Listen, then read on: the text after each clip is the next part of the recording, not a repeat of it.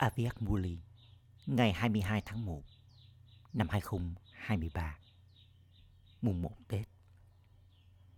Ngày gốc, ngày 25 tháng 11 năm 1993 chủ đề, trở thành linh hồn là hiện thân của kiến thức và thực nghiệm với kiến thức để đạt được thành công dễ dàng. Hôm nay đừng ban tặng lời chúc phúc đừng ban tặng kiến thức đang ngắm nhìn những đứa con của người những linh hồn hiểu biết kiến thức Giani và những linh hồn Yogi. Mỗi người các con đã trở thành hiện thân của kiến thức và yoga chính xác, Yogyut, đến mức độ nào rồi?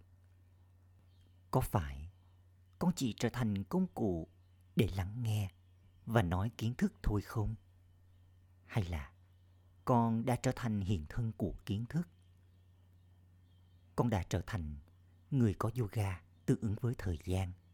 Hay là con liên tục có một cuộc đời yogi, nghĩa là con có yoga chính xác, yogyut, và có phương pháp chính xác, yukti yut, trong mỗi hành động một cách tự nhiên và liên tục. Khi ai đó hỏi một linh hồn Brahmin rằng, có phải anh ta là linh hồn hiểu biết kiến thức, Gyani, và là yogi không? Thì anh ta sẽ nói gì? Tất cả các con đều là những linh hồn có kiến thức, Gyani, và có yoga tưởng nhớ. Phải không? Có phải tất cả các con đều là như thế, phải không? Trở thành hiện thân của kiến thức nghĩa là mỗi suy nghĩ, lời nói và hành động sẽ là mạnh mẽ. Bất cứ điều gì lãng phí đều sẽ kết thúc. Bởi vì ở đâu có thứ gì đó mạnh mẽ thì không có thứ gì lãng phí cũng giống như ánh sáng và bóng tối không thể tồn tại đồng thời. Vì vậy, kiến thức là ánh sáng và bất cứ điều lãng phí nào cũng đều là bóng tối. Vào thời điểm hiện tại, con phải tập trung chú ý để chấm dứt đi bất cứ điều gì lãng phí. Điều chính yếu là làm cho hạt giống suy nghĩ của con mạnh mẽ nếu hạt giống suy nghĩ của con mạnh mẽ. Rồi thì lời nói, hành động, mối quan hệ của con tự động trở nên mạnh mẽ.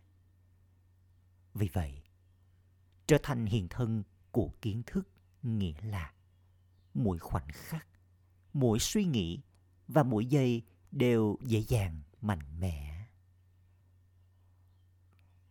Tất cả các con đã trở thành những linh hồn yogi nhưng khi nói đến việc mỗi suy nghĩ tự động có yoga chính xác một cách tự nhiên và có phương pháp chính xác yukti yuk thì lại có thứ hạng.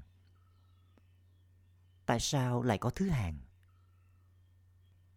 Đấng ban tặng là một đấng duy nhất và phương pháp thì giống nhau. Nhưng tại sao lại có thứ hạng? Bab Dada thấy rằng tất cả các con đã trở thành yogi, nhưng con thực nghiệm ở mức độ thấp hơn. Tất cả các con đều thông minh trong việc có yoga và dẫn dắt thực hành yoga. Liệu có ai trong các con nói rằng con không biết cách dẫn dắt thực hành yoga không? Cũng giống như con có khả năng có yoga và dẫn dắt thực hành yoga tương tự như vậy con trở thành yogi và làm cho người khác cũng có khả năng thực nghiệm với yoga. Điều này được biết đến như là có một cuộc đời yogi, một cuộc đời yoga chính xác, yog yut. Vì vậy, bây giờ cần có một cuộc đời với sự thực nghiệm này. Con có thực nghiệm với tất cả những điểm đặc biệt mà con biết và nói đến như là định nghĩa về yoga không? Trước tiên, hãy kiểm tra bản thân con xem. Con đã trở thành người thực nghiệm với sự chuyển hóa tâm ứng của con đến mức nào rồi?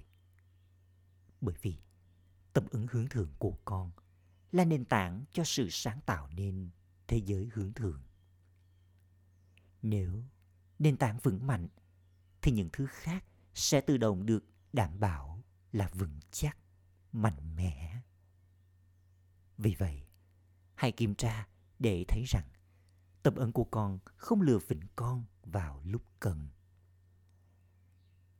Cho dù ai đó, điều gì đó hay bất kỳ tình huống nào đó có cố gắng chuyển hóa tâm ấn hướng thường của một linh hồn bao nhiêu đi nữa.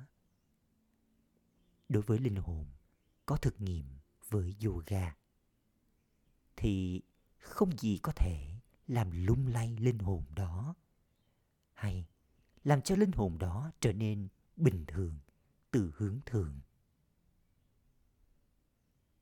Tình huống thế này, người ta thấy kia, hay là bầu không khí như thế nọ. Cho nên con phải thay đổi tâm ấn hướng thường của con và làm cho chúng bình thường, lãng phí. Không nên là như thế. Liệu con có gọi linh hồn như thế là linh hồn có thực nghiệm không? Nếu con không thể sử dụng sức mạnh yoga vào đúng thời điểm, thì con sẽ gọi nó là gì đấy? Vì vậy, trước hết, hãy kiểm tra nền tảng của con. Con đã trở thành người thực nghiệm với yoga vào đúng thời điểm đến mức nào rồi? Nếu con vẫn chưa trở thành người chuyển hóa tâm ấn của con, thì làm sao con có thể trở thành người chuyển hóa cho thế giới mới đây? Dấu hiệu đầu tiên của linh hồn có thực nghiệm là linh hồn ấy sẽ liên tục chiến thắng trong việc thực nghiệm với tâm ấn của mình. Dấu hiệu thứ hai là bằng việc có thực nghiệm với yoga, linh hồn sẽ chiến thắng bất kỳ tình huống nào đến từ tự nhiên.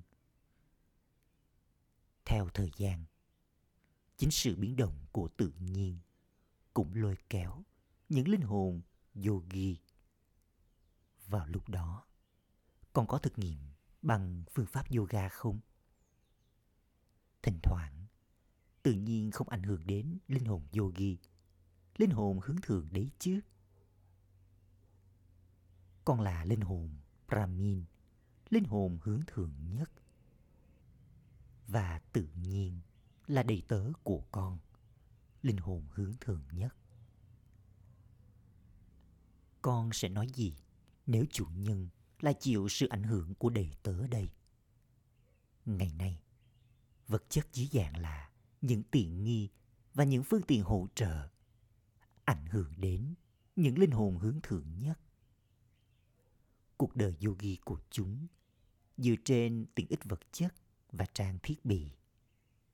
Nếu chúng không có nhiều tiện ích vật chất hay nhiều trang thiết bị, rồi thì chúng sẽ không có yoga chính xác. Yogyut. Điều này được biết đến như là bị ảnh hưởng. Tiện ích vật chất là công cụ tự động xuất hiện trước sự nỗ lực tâm linh của những linh hồn yogi và linh hồn có thực nghiệm. Đừng để tiện ích vật chất là nền tảng cho nỗ lực tâm linh của con, mà hãy để nỗ lực tâm linh của con tự động mang các tiện ích vật chất đến để hỗ trợ con. Điều này còn được biết đến như là trở thành linh hồn có thực nghiệm. Vì vậy, hãy kiểm tra xem con đã trở nên chiến thắng trong việc chuyển hóa tâm ứng của con và chiến thắng trước mọi ảnh hưởng của tự nhiên đến mức độ nào. Dấu hiệu thứ ba là trở nên chiến thắng đối với mọi thói tật. Năm thói tật là con rắn độc đối với người khác. Nhưng đối với các con, những linh hồn yogi, những người có thực nghiệm, thì con rắn độc này cũng trở thành tràng hoa quanh cổ con. Thậm chí ngày nay, các tín đồ thờ phụng và nhớ đến ký ức về các con, những Brahmin và cha Brahma trong hình dạng Shankar, người thiền định trong trạng thái vô thể, Tabasvi. Hình ảnh ký ức khác là con rắn này cũng trở nên vô cùng có ích cho con. Nó trở thành sân khấu cho con nhảy múa trong niềm hạnh phúc. Khi con chiến thắng, con có trải nghiệm gì? Trạng thái của con lúc đó như thế nào? Con nhảy múa trong niềm hạnh phúc phải không? Vì vậy, trạng thái này nên được nhìn thấy như là sân khấu để con nhảy múa trên đó. Nhận thức bên trong con cũng được gọi là trạng thái. Người nào chiến thắng năm thói tật theo cách này thì còn được biết đến như là người có thực nghiệm. Vì vậy, hãy kiểm tra xem con thực nghiệm đến mức nào rồi. Nếu con không thực nghiệm với yoga vào đúng thời điểm, nếu con không đạt được thành công bằng phương pháp yoga vào đúng thời điểm, thì con có gọi đó là phương pháp đúng không? Thời gian cho thấy tốc độ nhanh chóng của nó theo thời gian. Tình trạng chia rẽ, xa rời lối sống chân chính đúng đắn, suy thoái cùng cực, nhanh chóng gia tăng trên mọi lĩnh vực. Vào thời điểm như thế, gia tăng nhanh chóng việc sử dụng yoga và gia tăng thành công bằng việc sử dụng phương pháp đúng là điều cần thiết. Vì vậy, nền tảng để đạt được thứ hạng dẫn đầu là trở thành người có thực nghiệm. Bab Dada đã thấy gì nào? Thay vì có tốc độ nhanh vào thời điểm thực nghiệm yoga, con lại có tốc độ bình thường. Bây giờ, hãy gia tăng tốc độ này. Rồi điều gì sẽ xảy ra? Bằng việc sử dụng phương pháp đúng, con sẽ trải nghiệm bản thân con là hiện thân của thành công. Thậm chí ngày nay, người ta tiếp tục trải nghiệm thành công thông qua những bức tượng không sống. Bởi vì con trở thành hiện thân của thành công bằng việc sử dụng phương pháp đúng cho nên ký ức về con vẫn tiếp tục được lưu truyền. Con không phải là người có huyền thuật, mà con là người có thành công bằng việc sử dụng phương pháp đúng. Vì vậy, con có nghe thấy con phải làm gì không?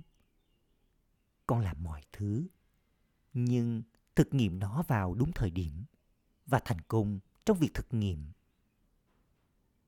thì còn được biết đến như là trở thành linh hồn hiện thân của kiến thức. Những linh hồn là hiện thân của kiến thức như thế thì cực kỳ đáng yêu và cực kỳ gần gũi. Acha. Gửi đến những người con liên tục trải nghiệm thành công hướng thượng bằng cách sử dụng phương pháp yoga. Gửi đến những linh hồn chuyển hóa thế giới bằng việc chuyển hóa tâm ứng bình thường của mình thành tâm ứng hướng thượng Gửi đến những linh hồn chiến thắng, những người chinh phục vật chất và những người chinh phục thói tật. Gửi đến những linh hồn trải nghiệm tốc độ nhanh của những thực nghiệm yoga. Gửi đến những người con là hiện thân của kiến thức và yoga chính xác, vô dúc nỗi nhớ niềm thương và lời chào Namaste từ Báp Dada. Vào ngày 24 tháng 11, sau lễ dân nộp của hai Kumari, Daddy Allrounder rời bỏ cơ thể vào lúc 10 giờ tối và đi vào lòng Báp Đa Đa. Vào chiều ngày 25 lễ hòa táng diễn ra. Vào buổi tối, sau khi nói mua ly, trong khi gặp các đa đi, Báp Đa Đa đã trao những lời dạy hướng thượng này. Con tiếp tục nhìn thấy những trò chơi khác nhau trong cuộc chơi này.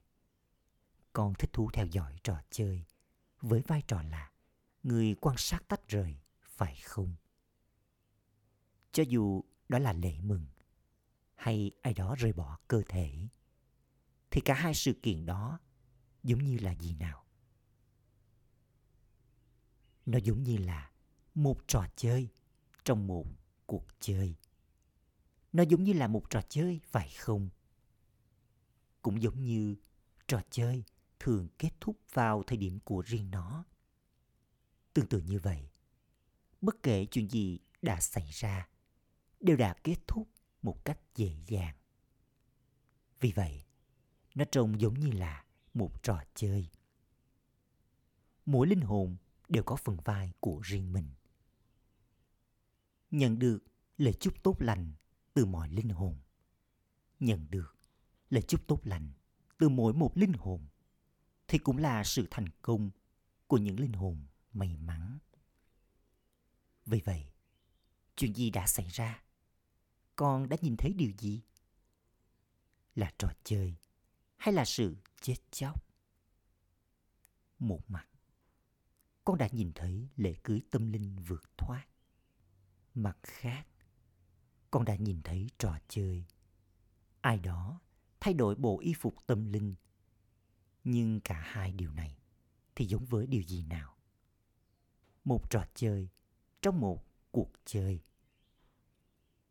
Có sự khác biệt nào không? Có sự khác biệt nào trong trạng thái của con không?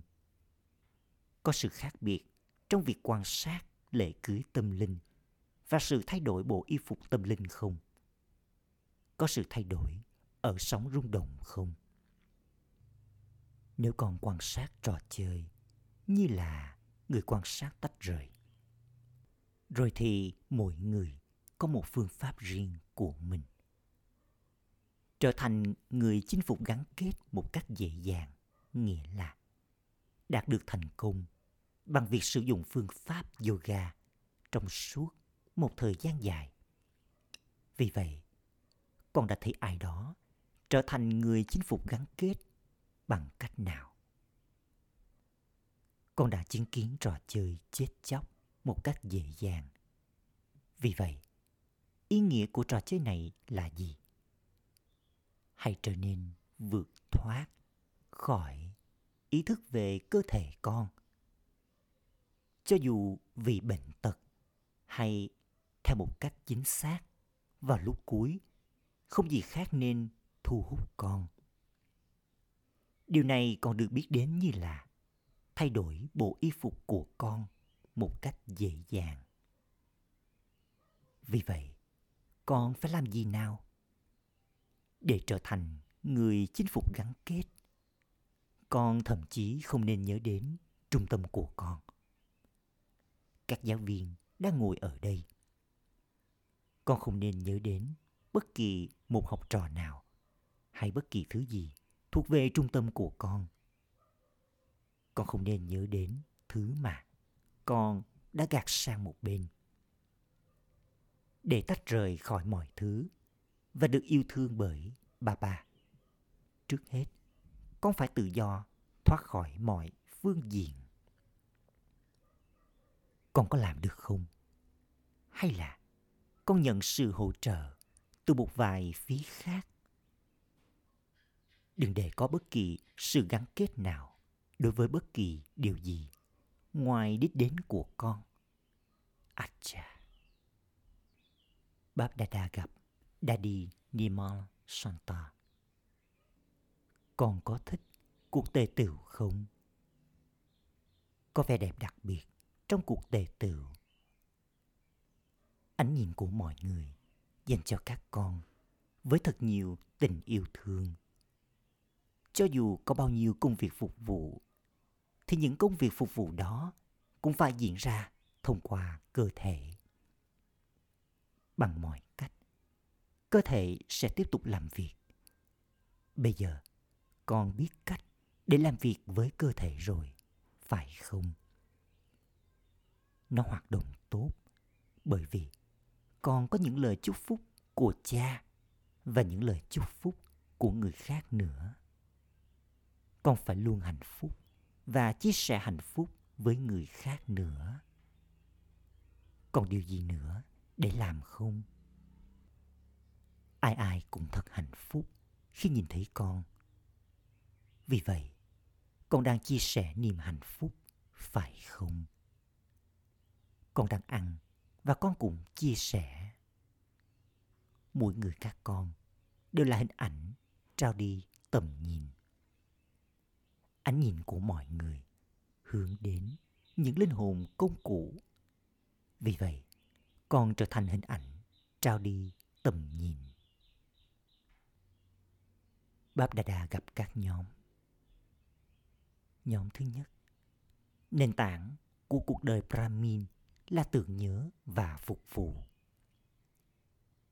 Tương ứng với vở kịch, tất cả các con đã nhận được cơ hội để làm phục vụ trong cuộc đời Brahmin, phải không? Bởi vì nền tảng của cuộc đời Brahmin là tưởng nhớ và phục vụ. Nếu tưởng nhớ và phục vụ mà yếu, rồi thì cũng giống như khi cơ thể con yếu ớt và nó phải được trợ giúp bằng thuốc, phải không? Tương tự như vậy, nếu nền tảng của tưởng nhớ và phục vụ trong cuộc đời Brahmin không mạnh mẽ, nếu nó yếu ớt, rồi thì trong cuộc đời Brahmin, thỉnh thoảng con sẽ di chuyển nhanh, thỉnh thoảng di chuyển chậm chạp và thỉnh thoảng cần tới trợ lực. Nếu con có sự hợp tác, nếu con có bầu bạn đồng hành, nếu hoàn cảnh thuận lợi, con sẽ tiến lên. Nếu không, con sẽ trở nên lề mề. Đây là lý do vì sao nền tảng đặc biệt của tưởng nhớ và phục vụ phải luôn luôn thật mạnh mẽ. Cả hai phải thật mạnh mẽ. Có rất nhiều công việc phục vụ phải làm. Nhưng nếu con yếu kém trong việc tưởng nhớ hay nếu con rất giỏi trong việc tưởng nhớ nhưng lại yếu kém trong việc làm phục vụ. Rồi thì cũng không thể có tốc độ nhanh. Cần có tốc độ nhanh, cả trong tưởng nhớ và phục vụ. Cả hai phải thật mạnh mẽ. Vì vậy, có phải cả hai đều mạnh mẽ không? Hay là có sự khác biệt? Có phải thỉnh thoảng con phục vụ nhiều hơn? Và thỉnh thoảng con có nhiều tưởng nhớ hơn không? Cả hai phải tương đồng với nhau. Tưởng nhớ và phục vụ vô vì lợi không có công việc phục vụ nào là vị kỷ. Nhưng nếu có sự phục vụ vô vì lợi con sẽ dễ dàng trở thành người chinh phục ma già trong mỗi hành động, ngay cả trước khi hành động hoàn tất, con sẽ luôn có thể nhìn thấy chiến thắng con sẽ trải nghiệm niềm tin vững chắc rằng chiến thắng đã được đảm bảo. Nếu những linh hồn brahmin mà không có chiến thắng, thì ai sẽ chiến thắng đây? Có phải những chiến binh sẽ chiến thắng không? Đó là chiến thắng của brahmin, phải không? Không có bất kỳ nghi ngờ nào. Tôi đang làm nó, tôi đang tiến lên. Tôi sẽ thấy nó nó sẽ diễn ra. Nó phải diễn ra. Sẽ không có những lời như là, tôi không biết điều gì sẽ xảy ra. Liệu nó có xảy ra hay không? Những lời này có phải là những lời nói của niềm tin không? Được nhớ đến rằng, trí tuệ có niềm tin thì chiến thắng, phải không? Bởi vì nó đã diễn ra một cách thực tế cho nên nó mới được nhớ đến. Dấu hiệu của trí tuệ có niềm tin là chiến thắng được đảm bảo. Chẳng hạn như, khi con người có bất kỳ loại sức mạnh nào, cho dù là của cải, trí tuệ, mối quan hệ hay mối liên hệ, họ có niềm tin rằng chẳng có gì là to tát. Nó chẳng là gì cả con thì có mọi sức mạnh. Con có sức mạnh của của cải. Hay là chỉ các triệu phú mới có sức mạnh của của cải thôi. Của cải vĩ đại nhất là của cải bất diệt này. Thứ mà luôn ở cùng con. Vì vậy, con có sức mạnh của của cải. Con cũng có sức mạnh của trí tuệ. Con có sức mạnh của địa vị con có mọi sức mạnh được nhớ đến ở bên trong con. Con có chúng, phải không? Hay là thỉnh thoảng các sức mạnh biến mất? Trải nghiệm về những sức mạnh này trỗi dậy bên trong con. Đừng để nó là vâng tôi là con của đấng toàn năng. Ai đó có mọi sức mạnh, nhưng tôi thì không có trải nghiệm đó vậy thì, có phải tất cả các con đều tràn đầy hay là thiếu hụt một chút đây? Hãy đạt được thành công đúng lúc, bằng việc sử dụng phương pháp đúng. Đừng để nó không diễn ra đúng lúc, mà con lại có niềm hân hoan say sưa rằng con có nhiều sức mạnh. Đừng bao giờ quên các sức mạnh của con hãy tiếp tục sử dụng chúng. Nếu con biết cách sử dụng những sức mạnh này cho bản thân, con cũng có thể sử dụng chúng cho người khác. Các con, những pandava có sức mạnh không? Hay thỉnh thoảng con giận dữ nào? Con có giận dữ một chút ít không? Con có giận dữ khi ai đó giận dữ không? Con có giận dữ khi ai đó xúc phạm con không? Điều này giống như là con bị đánh bại khi kẻ thù đến. Các bà mẹ, có một chút gắn kết nào không? Các pandava hay luôn có niềm hạnh phúc chiến thắng xuất hiện trong bản thân vào mỗi chu kỳ. Mỗi khi các pandava được nhớ đến, cùng với từ pandav chiến thắng cũng sẽ xuất hiện trước mặt họ, phải không? Pandav nghĩa là chiến thắng. Ý nghĩa của câu chuyện về pandav là gì? Đó là chiến thắng, phải không? Vì vậy con chiến thắng vào mỗi chu kỳ. Hãy làm xuất hiện niềm hân hoan say sưa này. Đừng để nó tan biến mất. À cha nhóm thứ hai.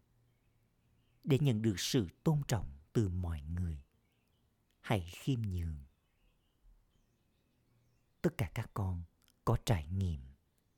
Bản thân con là số ít ỏi, những linh hồn hướng thượng trong số muôn triệu linh hồn. Và là một nắm nhỏ trong số ít ỏi, những linh hồn hướng thượng đó không? Hay là một nắm trong số đó? Là những người khác? Hay là con ở trong số đó? Vì vậy, mỗi một linh hồn đều vô cùng quan trọng. Nghĩa là mỗi một linh hồn đều thật vĩ đại. Cho dù mỗi linh hồn vĩ đại như thế nào, thì dấu hiệu của sự vĩ đại là họ cũng khiêm nhường nhiều như sự vĩ đại của họ vậy bởi vì họ luôn liên tục tràn đầy. Đối với cái cây, người ta nói rằng cây càng sai quả, nó càng cong oằn xuống. Vì vậy, sự khiêm nhường như thế cũng làm phục vụ. Cũng giống như cái cây cong oằn xuống làm phục vụ. Nếu nó không hạ xuống thấp, nó sẽ không phục vụ được vì vậy, một mặt có sự vĩ đại và mặt khác có sự khiêm nhường. Và những ai vĩ đại thì nhận được sự tôn trọng của mọi người. Nếu con khiêm nhường, người khác sẽ tôn trọng con. Không ai tôn trọng người kiêu ngạo. Họ sẽ bỏ chạy khỏi những linh hồn như thế. Vì vậy cho dù ai đó có vĩ đại hay khiêm nhường. Dấu hiệu đó là người khiêm nhường sẽ luôn trao cho người khác hạnh phúc. Cho dù họ đi đâu, họ làm gì, họ sẽ trao tặng hạnh phúc. Theo cách này, hãy kiểm tra xem con vĩ đại như thế nào. Hãy để bất kỳ ai đi vào mối tương giao hay mối quan hệ với con cũng đều trải nghiệm được hạnh phúc. Có như thế không con? Hay là họ cũng có cả khổ đau? Nếu tính khiêm nhường bị thiếu rồi thì con sẽ không thể luôn luôn trao hạnh phúc. Vì vậy, con có luôn trao hạnh phúc và nhận hạnh phúc không? Hay là thỉnh thoảng con gây đau khổ? Và nhận đau khổ nào? Được rồi, con không gây đau khổ, nhưng con nhận đau khổ à? Con bắt đầu cảm thấy đau khổ. Và vì vậy con nhận đau khổ, phải không? Nếu con cảm nhận thứ gì đó một chút thôi, thì đó cũng là nhận lấy đau khổ, phải không? Tuy nhiên, nếu ai đó trao thứ gì đó, và con không nhận nó, thì điều đó phụ thuộc vào con, phải không? Người mà chỉ có đau khổ, thì họ sẽ trao gì nào? Anh ta sẽ chỉ trao đau khổ thôi, phải không? Tuy nhiên, bổn phận của con là nhận hạnh phúc và trao hạnh phúc. Đừng để ai đó gây đau khổ cho con. Và con nói tôi có thể làm gì chứ? Tôi không gây đau khổ, nhưng người khác lại khiến cho tôi đau khổ. Con phải kiểm tra xem, con phải nhận thứ gì và không được nhận thứ gì. Con phải thông minh khéo léo về thứ mà con nhận. Và đây là lý do vì sao những linh hồn brahmin được nhớ đến như là, con của đại dương hạnh phúc hiện thân của hạnh phúc. Những người trao tặng hạnh phúc. Vì vậy, các con là hiện thân của hạnh phúc. Người trao tặng hạnh phúc. Con đã rời bỏ thế giới khổ đau. Con đã bước ra khỏi vùng đất khổ đau chưa? Hay một chân con còn ở trong vùng đất khổ đau và chân kia ở trong thời kỳ chuyển giao? Không phải là trí tuệ của con vẫn bị lôi kéo một chút đấy chứ? Bàn chân thì không ở đó, nhưng ngón chân thì vẫn ở đó, phải không? Bởi vì con đã rời bỏ vùng đất khổ đau rồi. Thế nên con không được nhận khổ đau hay gây khổ đau. Acha. Lời chúc phúc mong con trở thành người cai trị địa cầu. Và diễn phần vai đa năng giống như cha, bằng trạng thái bay của con. Người cha là diễn viên đa năng, người có thể là bạn và cũng có thể là cha. Tương tự như vậy, những ai có trạng thái bay sẽ có thể đóng phần vai hoàn hảo mỗi khi có công việc phục vụ cần được thực hiện để được gọi là trở thành con chim bay đa năng. Chúng sẽ thoát khỏi trói buộc và sẽ đi đến bất cứ nơi nào cần hoàn thành công việc phục vụ. Chúng sẽ là hiện thân của thành công trong mọi loại hình phục vụ. Những linh hồn như thế được gọi là những người cai trị địa cầu, là những diễn viên đa năng khẩu hiệu bằng việc giữ những điểm đặc biệt của nhau trong nhận thức của con.